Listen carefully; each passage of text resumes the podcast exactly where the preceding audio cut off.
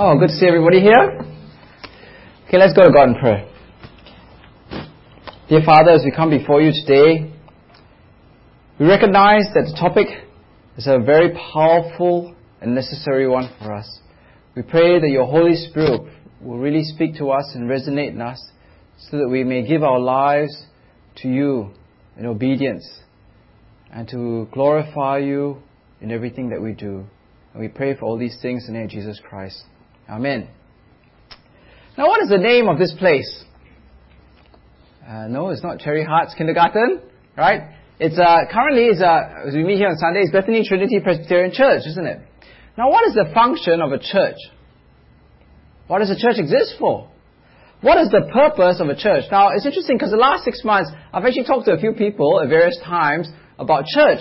And I remember a Chinese New Year, another pastor came up to me and said that his, the members of his congregation felt that church was a place where the people, the members' social, educational, sporting, religious needs were being met.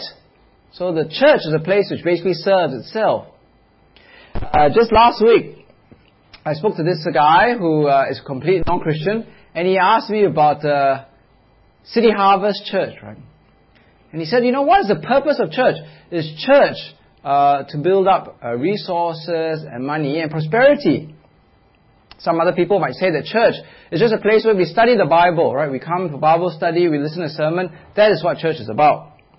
But actually, there's there's one thing that uh, people I've never ever heard say to me. This is what church is for, and they, I've never heard someone actually say from their mouth that church exists and make disciples of people, to, to reach out and save people.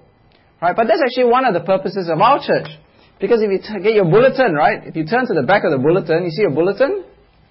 You sure you received the bulletin? Right, at the, the back of the bulletin, there is our mission.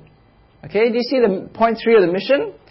It says, going out with the gospel of Jesus Christ. To enable members to share the love of God, proclaim the gospel, and win lives for Him through personal outreach and caring ministries. Well, do you know that's what the purpose of our church is? Well, you should, isn't it? Because you get this bulletin every week. But that is the mission statement of our church, isn't it? That we exist to go out and to win people for Christ. Now, someone once said that the church is the only organization on earth which exists for people who are yet to become its members. Which is a very profound statement that we exist not for ourselves, but we exist for people who've yet become members of our church. And I think that there are three pictures today that I want to show you very clearly from the Bible which shows to us that reaching out as individuals and reaching out as a church is not something which is an optional or extra, but it's something which is a fundamental fact of the Christian life. So the first thing I want to ask you is, is God still working today? Is God still working today? If God is still working today, what is God doing? Now, when we look at the Bible, Jesus has finished his work in many ways, right? He's come on earth, he's finished his incarnation, he's died on the cross, he's finished his work on the cross, he's gone up to heaven, he's finished his resurrection from the grave. But there's one thing that Jesus is still doing in the world today, and that is, he is building his church. If you look up here at Matthew chapter 16, right, look at what happens. This is a very pivotal passage in the Bible, is where Peter, for the very first time, recognizes who Jesus is. And it says here, Simon Peter answered, You are the Christ, the Son of the living God. Jesus replied, Blessed are you, Simon, son of Jonah, for this was not revealed to you by man, but by my Father in heaven. And I tell you that you, Peter, you are Peter, and on this rock I will build my church, and the gates of Hades will not overcome it. Now, uh, there's some confusion here what, over what verse 18 means. You are Peter, and on this rock I will build my church. Some people say it means that Jesus is going to build his church on the confession of Peter. That Jesus, you know, that Jesus is the Christ. Some people say that Jesus is going to build his church on the rock that is himself. Some other people say that he's building his church on Peter himself. And I think the last one is correct. Because Peter, in the original language, means rock. Right? Peter is rock. So what it's actually saying, if you look up here, I don't have my laser pointer, I need to get some batteries. But it, says, it basically says, I tell you that you are rock.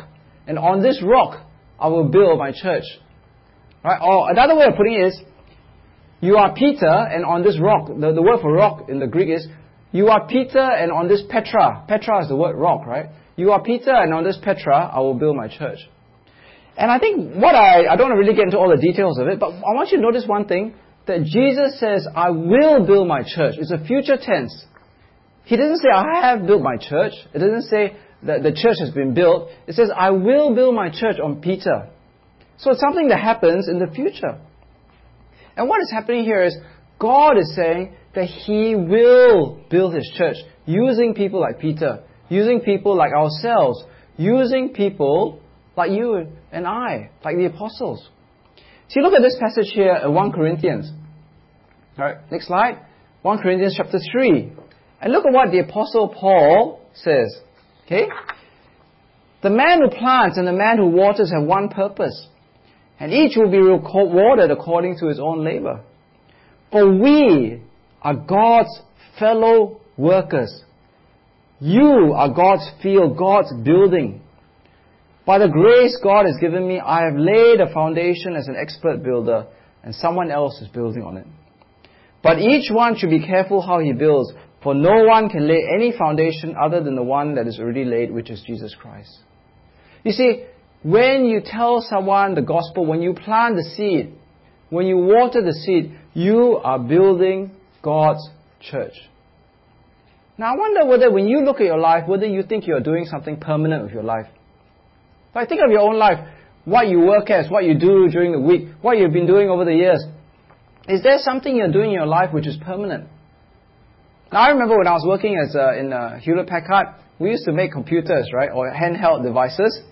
And, um, you know, it's like, when we make them, they last only about six months and then we have to roll out another product. Not very permanent, isn't it? But I remember speaking to this guy who was the architect of Ngee Ann City. You know Ngee Ann City where Takashimaya is? He was one of the architects of Ngee Ann City. I was thinking, well, how cool is that, isn't it? Because, you know, you can sort of bring your grandchild through Takashimaya one day, see, you know, Gong Gong, uh, help design this building. Wow, pretty shocked, man. Right? But I want you to reflect on what the Bible is saying because as we help build God's church, we are building something which will last even longer than Ngee Ann City. Because when Jesus comes again and judges the whole world, there will not be a Ngee Ann City, but God's church, God's people will remain. But the, the, the, the thing I want to challenge you with today is how many bricks have you contributed to God's building? How much of a, how much have you actually built in God's great church, in this building that He's building? Is that because we haven't captured the vision or the dream of being part of God's fellow workers in building His church? There's a sign in my son's bedroom wall, right? Uh, actually, they're not here now, so I can I can say that. I'm not sure whether it really inspires them, but I put up this sign there. And the sign says, a person of great dreams can achieve great things. A person with no dreams can achieve nothing. I think that's very true, isn't it? A person of great dreams can achieve great things, but if you have no dreams, you can achieve nothing. And I wonder whether for ourselves we have captured or we feel in us the passion of the dream of wanting to build God's church. I remember when I was younger, I wanted to become a professional tennis player, no? Right? And uh, because I had that dream, I used to go to Kallang Tennis Center, still there, and I used to train from 12 midday, you know, 12 midday how hot it was, to 3 o'clock in the afternoon, without a hat and no sunglasses. Right? And I used to serve 150 balls into each service court, aiming for those little tins. Right, now I used to run these, uh, they call them these, uh, I don't know what they call them now, but they kill you. Like. Basically, you have, to, you have to touch every corner of every part of the tennis court from one side to the other and come back to the middle every time you touch it within a certain amount of time. Now why do you do that? Why would I waste my time, right, doing that? Because you have a dream, isn't it? And I think the dream is the same for us too. As we are part of God's people, we must have a dream to want to build God's church, isn't it? Because He is in the process of building His church. But it's not only that. If you look at Matthew chapter 28, which is here, right?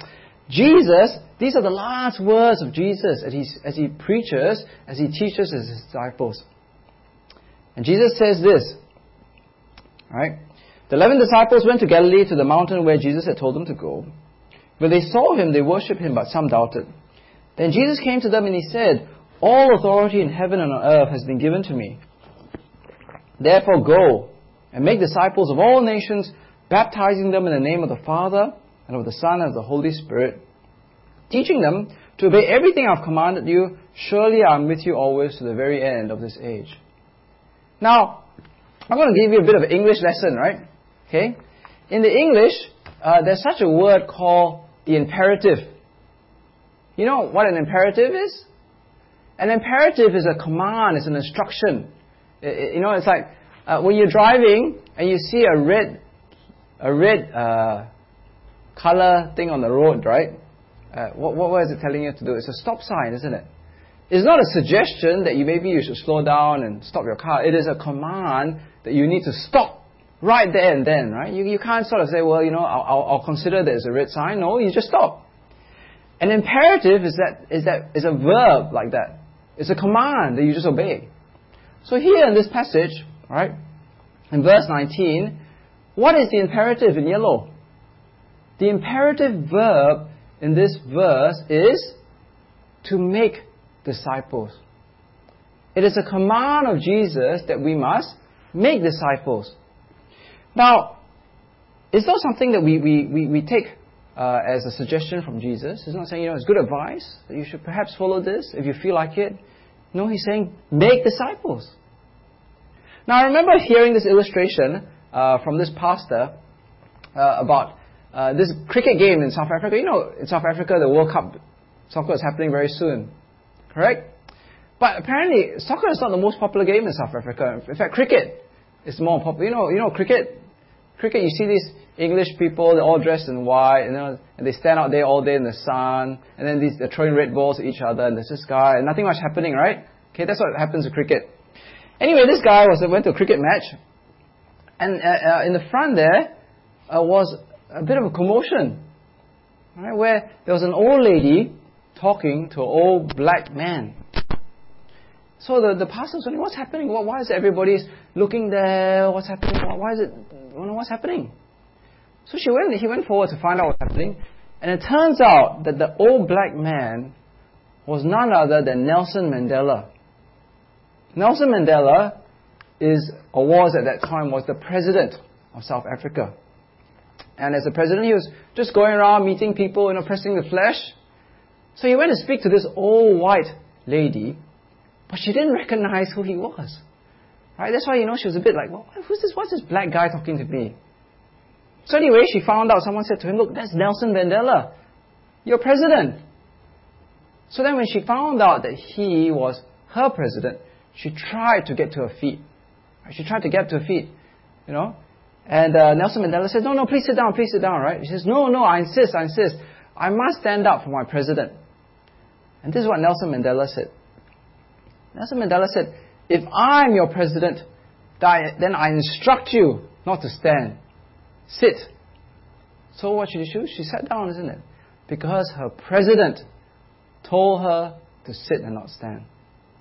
Now, Jesus, when he says make disciples, he is not just our president, he is Lord, our Lord and God. And he says to us, go out and make disciples. It is not something which we can take lightly, we have to obey, isn't it? So it says there, uh, to make disciples.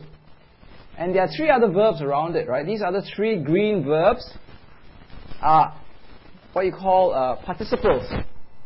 Participles are explanations. Now,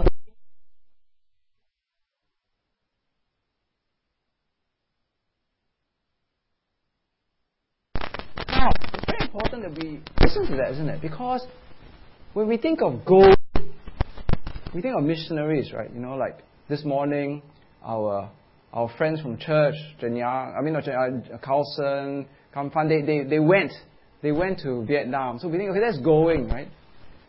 But it's not going in that sense. Jesus doesn't mean go as you become a missionary and you cross oceans and continents and take planes somewhere. He just means go to where you are with a view of reaching out to people. The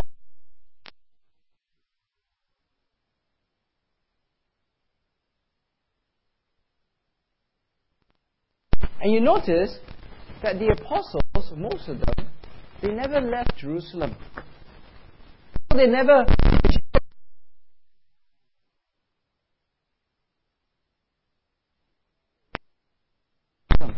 and they evangelized there. Go, he doesn't mean become a missionary, he, he means go to the people around you. Now, the challenge for you and for me is are you going? Are you going to your relatives? Are you going to your friends? Are you going to your classmates? Are you going to them and making disciples? It's not, a, it's not an optional it is what Jesus wants you to do. Uh, so what does it mean? On them, right? What does he mean? Well, I think that when we think of baptism today, it's very much the idea of, you know, you go to maybe some classes, and after some classes, you know, there's a very formal thing where you come out in front of the congregation and we put water on you, right? But in the olden days, in the Old Test- in the New Testament, baptizing happened as soon as you chose to become a Christian. There were no classes. You didn't have to learn about how to become a Presbyterian, right? You didn't have to sign anything. You just got baptized in the nearest water you could find. So again, in Acts chapter 8, right, Acts chapter 8, this slide, right, you see up here, the eunuch asked Philip, tell me please, who is the prophet talking about, himself or someone else? Then Philip began to, with that very passage of scripture, and told them the good news of Jesus. So they're having a conversation about Jesus. Uh, verse 36, then they're traveling along the road, they came to some water, right? Not special holy water, it was just water. And the eunuch said, Look, here is water. Why shouldn't I be baptized? Then he gave orders to stop the chariot, and then both Philip and the eunuch went down into the water, and Philip baptized him. See, baptizing here, if you look in the Bible, is a decision to accept Jesus as your Lord and Savior. Nothing less, nothing more. No classes, right? Nothing to sign. Don't only come up you know, in front of the whole congregation. It is a decision to accept Jesus. In the New Testament, if you're a Christian, you're baptized. Right? There is no sense where you're un- unbaptized Christian, right? It's just when you're, when you're Christian, you become baptized.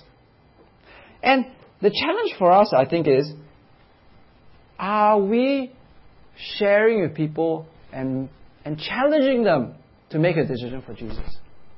You know, many times people say, I, I, I will be the salt and light of the world, right? I'll just live as a Christian, I'll do good things, and people can see me.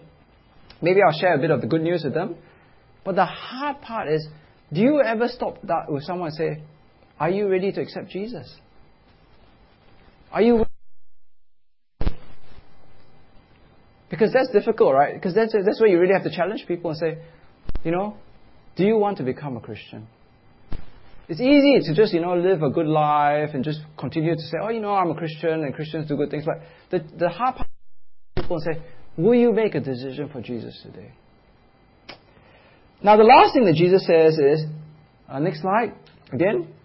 So it's going, baptizing, and teaching them to obey everything that I've commanded you. Now, what's really important here is we do not just share the message of the salvation of Jesus and give promises, promises, promises, right? But we also teach people and say, look, Jesus is God. He must be obeyed. Now, one of the promises today is we always say, oh, no, become a Christian. And you have all these blessings and good news. Everything's all good news, good news, good news, right? But Jesus says here that part of making disciples is to tell people that they must obey. That Jesus is not just Savior, Jesus is also Lord. Now, this is very important for us today as we look at it because sometimes people look at this passage, oh, you know, this passage 12 people. He's just talking to 12 disciples. My name is not uh, uh, Peter. My name is not uh, Matthew. My name is not, uh, you know, uh, Paul. I don't have the gift of evangelism. I don't have to listen to what Jesus is saying here. Ever heard that before? But look at what Jesus says here. You must teach them to obey everything I Jesus taught them? Jesus has taught them that they must make disciples. Therefore, we must also make disciples. Because it's what is part of everything that Jesus taught. You see, my friends, evangelism is not something we do when we have free time, when we feel like it, when we have the gift, or you know when it's something we become more mature as Christians. No, evangelism and reaching out is something that happens all the time, because God is always building His church, and Jesus is always commanding us to make disciples. Now, the last thing I want to look at is the idea of God gathering people. Okay? I don't know whether you know this, but in the whole of the Bible, there's a theme. There's a theme of gathering or scattering. Okay, so God gathers people and God scatters people. Now, gathering is good, scattering is bad. Okay, you got it? Gathering is good, scattering is bad. And it starts off right at the very beginning in the book of Genesis because during the Tower of Babel, when mankind came together to be like God, they wanted to build a tower up to heaven. What did God do? in judgment. Do you remember that? Last week when we did the book of Deuteronomy, God gathered his people to go into the promised land. That was good. But then God said, when you guys sin, I will scatter you again. And that was bad. Gathering scattering is bad. And now, while we are living in this earth, we are all scattered. That's bad. But Jesus, when He comes and He dies, He gathers all His people. Now I want you to look at this passage. It's a very, uh, quite deep passage, but it's very important. This is where the Jewish leaders are deciding whether they should murder Jesus. Uh, then Caiaphas, the, who was the high priest that year, spoke up. You know nothing at all, right? You guys are numbnuts, right? You do not realize that it is better for you that one man die for the people than that the whole nation perish. Now Caiaphas is not a good guy, right? He's, He's, he's, he's very political, cunning. He's a bit like a mafia boss, ah, okay? Okay? Don Caiaphas. Okay? And here they're discussing the fate of Jesus. You know, should we knock him off? Should we kill him? And, and basically he says, yes. Better one man die than for us as a religious establishment, you know, be put at risk. It's a very brutal thing. It's not about justice. It's not about honor. It's not about right or wrong. It's about what is good for the religious establishment. But look at what it says in verse 51. He did not say this on his own, but as a high priest that year, he prophesied that Jesus would die for the Jewish nation. But not only for that nation, but also for the scattered children of God, to bring them together and make them one. See, all the children are scattered. He is going to gather them and bring them together and make them one. So from that day, they, they on, they plotted to take his life. The death of Jesus actually gathers and saves God's people. Without the death of Jesus, we are all scattered, we are all judged, we are all condemned permanently because of sin. But God also says in His Word that you and me are involved in gathering God's people together with God. Do you know that? Just as Jesus, his work of gathering still continues today, we work in gathering with Jesus. Now, this passage uh, was read to us uh, by Feline, and you might be asking yourself, why did Feline uh, read this passage, right? Because what has this passage got to do with evangelism? It's about Satan and Beelzebub and demon possession and all the stuff, right? Where is there in this passage about evangelism? Well, I think it is, and it's very important, this passage. See, basically what happened here was that Jesus, he had freed a man from demon possession, right? So the guy's screaming away, ah, okay, and the demons, you know, gone out. And then the people are saying, you know, Jesus, why did you do this? How, what power do you have to do this? Is it because of the power of Satan that you overcame Satan? And Jesus says, no, no, right? It says there in verse 17, any kingdom divided against itself will be ruined and a house divided against itself will fall. If Satan is divided against himself, how can his kingdom stand? I say this because you claim that I drive out demons by Beelzebub. Now, if I drive out demons by Beelzebub, by whom do your followers drive them out? So then they will be your judges. But if I drive out demons by the finger of God, then the kingdom of God has come to you. When a strong man fully armed guards his own house, his possessions are safe. But when someone stronger attacks and overpowers him, he takes away the armor in which the man trusted and divides up the spoils. See what Jesus is saying? He's saying that he is the strong man by God, the finger of God, right? Not the fist of God, the finger of God, which cast out the power of Satan or Beelzebub. Now the picture one here, I'm actually easier to preach to you guys because you're younger, right? You know, it's like you know when you play uh, Counter Strike or you know uh, Left 4 Dead, okay, or Call of Duty or whatever, right? It's a picture of that, right? You have this guy, right, with his M16 or I don't know, maybe his uh, RPG guarding his position, and then you come and you take him out, and then you can go in and you know get his guns or whatever and take away his stuff. And that's what Jesus is saying here. Look, Satan is like this strong man, but Jesus is a stronger man who defeats him. And it's a very powerful picture in verse 22. He overpowers him. He takes away his armor and he divides up the spoils. Now, what are the spoils that Jesus is talking about here? Look at, look at the green part, right? What do you mean divide up the spoils? What is the stuff that Jesus is taking away from Satan? Well, if you look at this passage, he is taking away people, isn't it? He freed a man from demon possession, so he's just taken this man away from the kingdom of Satan. He's taken this soul back from Satan. That's what it means to divide up the, the spoils. And I think that's what Jesus is saying here is that he's come into the world to, to defeat Satan so that he can take people back and gather them into his kingdom. Now, that's a really radical picture. You know why? Because when you look around you, right, you look at your non Christian friends, your family members, your classmates, your workmates, what do they look like? They look exactly like you, right? They don't have any horns growing out from their head, no tail coming out from you know their pants or their skirt. They look exactly like us, isn't it? But if you if you understand what this passage is saying, Jesus is actually saying, well, if, if, if Jesus actually hasn't gathered them in and saved them, they are under the power of Satan. And Jesus has come to free them and to gather them into his kingdom. And this is the catch, right? Verse 23 is the catch. He says, He who is not with me is against me. And he who does not gather with me scatters. That means that if you're not in the gathering business with Jesus, when Jesus looks at you, he sees you as his enemy. Do you know that? If you are not gathering with Jesus, you are scattering with Satan. That's a very scary thought. And that's what the stakes are, isn't it? Because Jesus says that we are at war here. You are either with Jesus gathering or you are with Satan scattering. Right? There's no neutral ground. There's no Switzerland, no Singapore, no Sweden, right?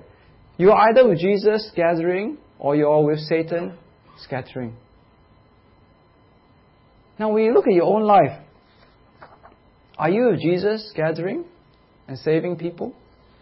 Or are you with Satan scattering? Because if you are scattering, then you're an enemy of Jesus, isn't it?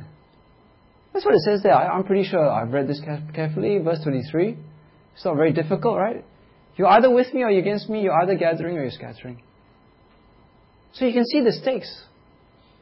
If you don't take making disciples and evangelism seriously, then you are not on the side of Jesus. You are on the side of Satan. So in conclusion, now usually in conclusion, I always end with a story or joke or something, right? But today I want to end with a proverb. And this proverb is really interesting because actually uh, I've reflected on this passage for many years and I think that it actually applies in our context to evangelism. Okay, now look at this proverb chapter 24 and look what it says here. Rescue those being led away to death Hold back those staggering towards slaughter. If you say, but we knew nothing about this, Does not he who weighs the heart perceive it? That's God, right? Does not he who guards your life know it? Will he not repay each person according to what he has done? Now, when you look at this context, the original context is, I presume someone is being led away uh, because of some bad decisions that they've made to death, or they're going to slaughter because they're living the wrong way. And the original context is, you should help them, isn't it? You should stop them. It's like if someone's driving a car, runaway car, going down a, road which, you know, ends in a steep cliff. And you say, well, you know, I don't really want to disturb them, you know, they might get a bit angry with me, right? And God says, well, you know, I will judge you for it. Well, I think the same applies to us today, isn't it? If we see our friends, relatives, workmates, classmates, they are going towards death. They are under the power of Satan. They are going to destruction. And we do nothing about it.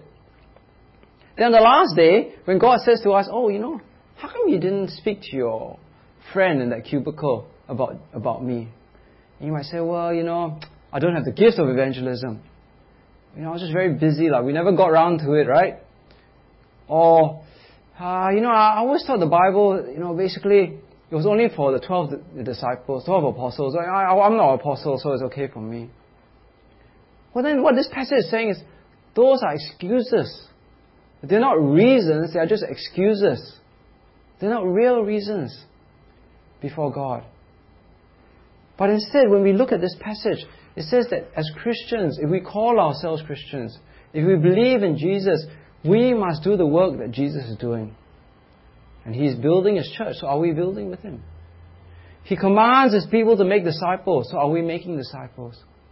He is in the gathering business, gathering His people into His kingdom. Are we gathering with Him?